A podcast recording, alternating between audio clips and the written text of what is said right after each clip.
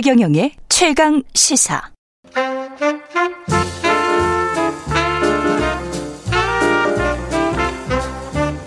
세상의 모든 뉴스를 탐구합니다. 김준일의 뉴스 탐구 생활. 네, 화제가 되는 이슈를 깊이 있게 파헤쳐보는 뉴스 탐구 생활. 세상 모든 것이 궁금한 남자. 네, 김준일 뉴스탑 대표 나와 계십니다. 안녕하십니까? 안녕하세요. 왜 웃으세요? 아니 이거 잘 만든 것 같아. 세상 모든 것이 궁금한 남자 뉴스 탐구 생활. 이거 이 제작진한테 감사해야 돼요. 어, 감사하고요.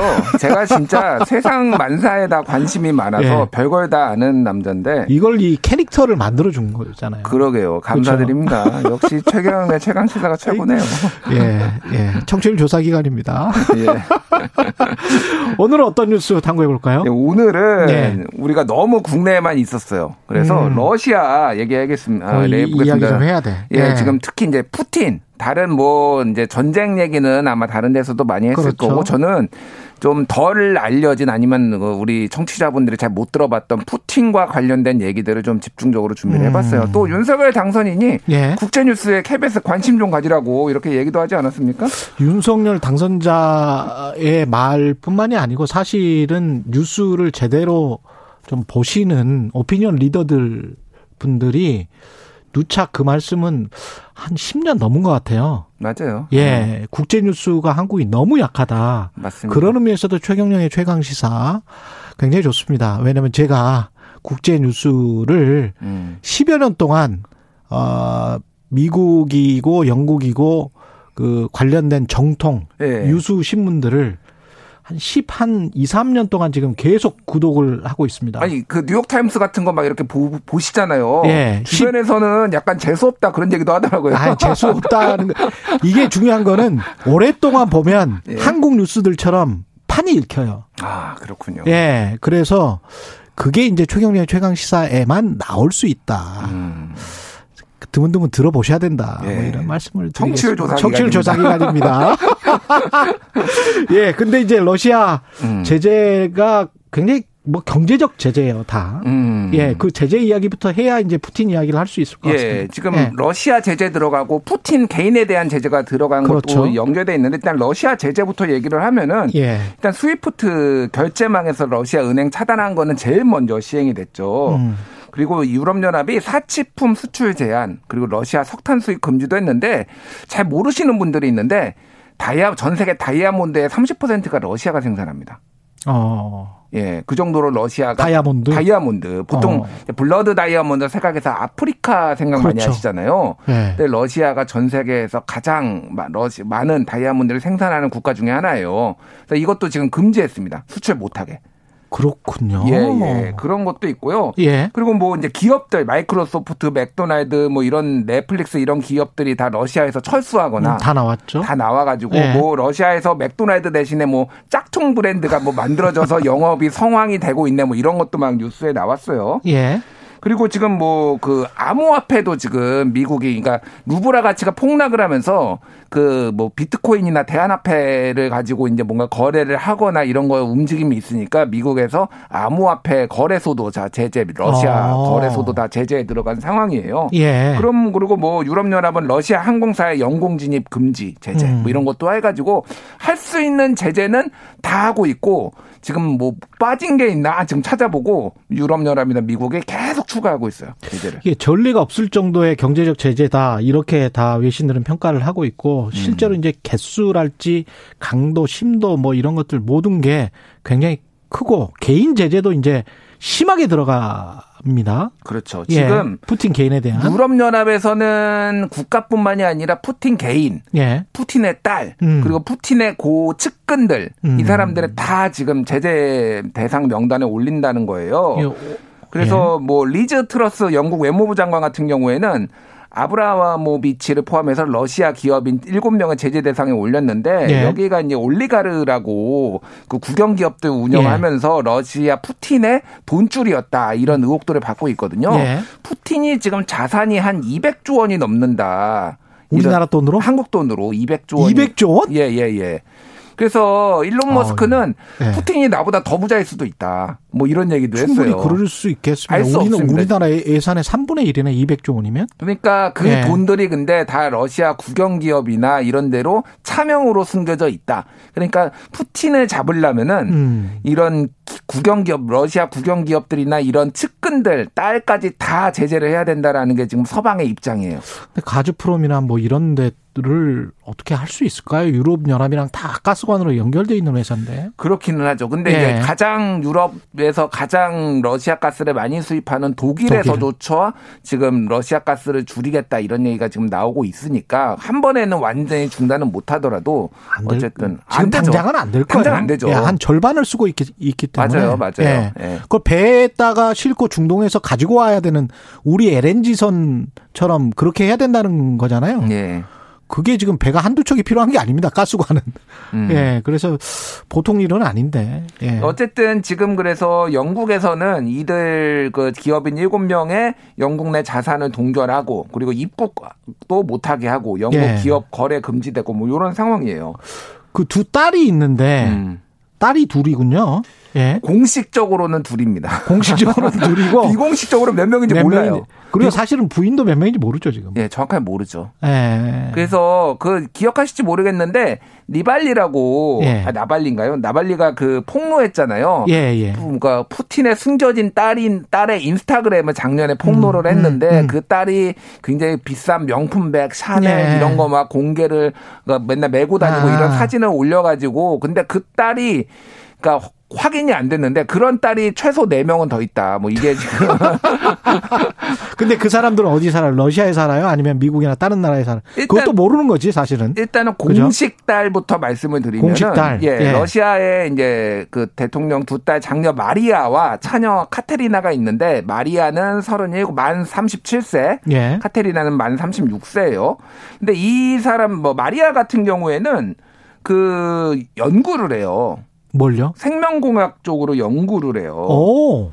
그래 의학 연구를 해가지고 러시아 정부로부터 수십억 원, 억 달러의 지원을 받는 데에 종사를 합니다. 그래서 이 돈이 또 이게 비자금 조성에 이용되는 거뭐 아니냐. 민주주의 국가면 바로 이해상충이네요, 이거는. 뭐 예. 그렇죠. 예. 예. 예. 그래서 그게 뭐 검증이 이 딸이 딸이 뭐 얼마나 훌륭한 뭐 의학자인지는 모르겠습니다만. 예, 예. 그래서 둘째 딸 차녀 카테리나 같은 경우에는 음. 한때 한국인과의 열애설이 있었어요. 예. 그 한국 기업의 주재원의 아들이었나 뭐 이런 사람들하고 열애를 한다 옛날에 그 그런데 이야기 들어 예, 맞습니다. 있었어요. 예. 근데 나중에 이제 그거는 헤어지고 나서 러시아 엘리트 개인 은행인 뭐 러시 로시아 은행의 이대 주주랑 결혼했다가 뭐 이혼하고 뭐 이런 개인사가 있는데 어쨌든 이들과 그렇군요. 관련된 딸과 관련된 기업이나 이런 것도 다 지금 제재 대상 에 다 올렸어요 지금.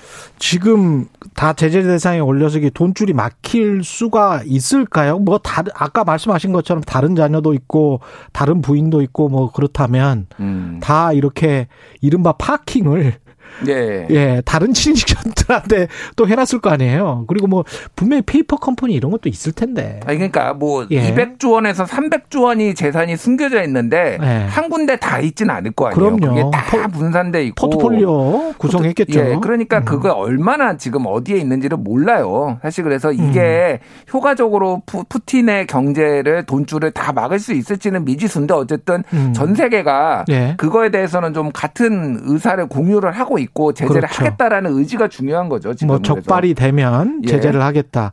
지금 뭐 연애 중입니까? 이, 이 푸틴도 나이가 지금 노인 50, 아닙니까? 52년생이라서요. 예. 이제 70세, 70세인데 70세죠. 근데 또 연애 중이다?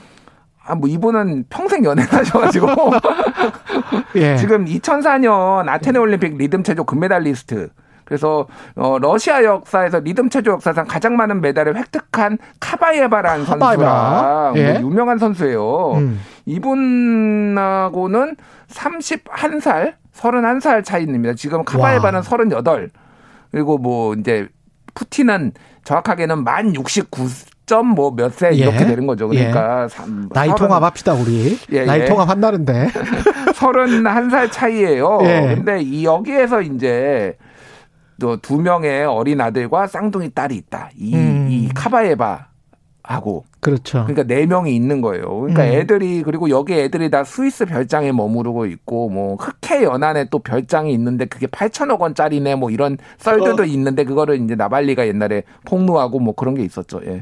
푸틴 요트 봤는데 예. 푸틴 요트 정말 어마어마하더군요. 그게 예. 세라제 그 천일야화에 나오는 그 공주 이름이 뭐죠? 뭐 세라 예, 뭐, 뭐 있어요. 그거 세- 이름이 그거예요. 예. 약간 이름이 그건데 어마어마합니다. 그것도 몇 천억 원짜리 몇 천억 원짜리 예, 예, 일인데 요트가 와 있어요. 정말 거기에서는 그냥 평생 세계를 여행하면서 살아도 호텔이더만요 완전히. 예, 그냥 호텔이에요. 예, 호텔 예, 직원들처럼 쫙 승무원들 있고 뭐 재산 규모가 그래서 200조 원이다.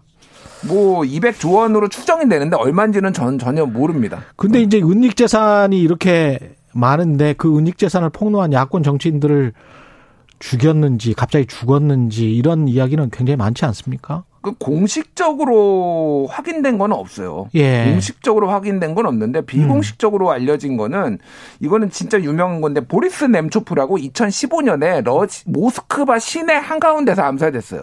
이 모스크바 시내 한, 한가운데서 예, 이 사람이 한복판에서 이 사람이 푸틴의 재산이 어마어마하게 많다 이거를 폭로한 야당 지도자인데 예. 그때 아마 제가 알기로 어 무슨 무슨 공연 보러 가- 갔을 거예요. 아. 아내랑 아내랑 모스크바를 걸으면서 야당 지도자가 야당 지도자가 무슨 공연을 보러 갔는데 갑자기 옆에서 차가 딱 쓴 다음에 그 창문 내리고 총 쏘고 이렇게 도망갔어요.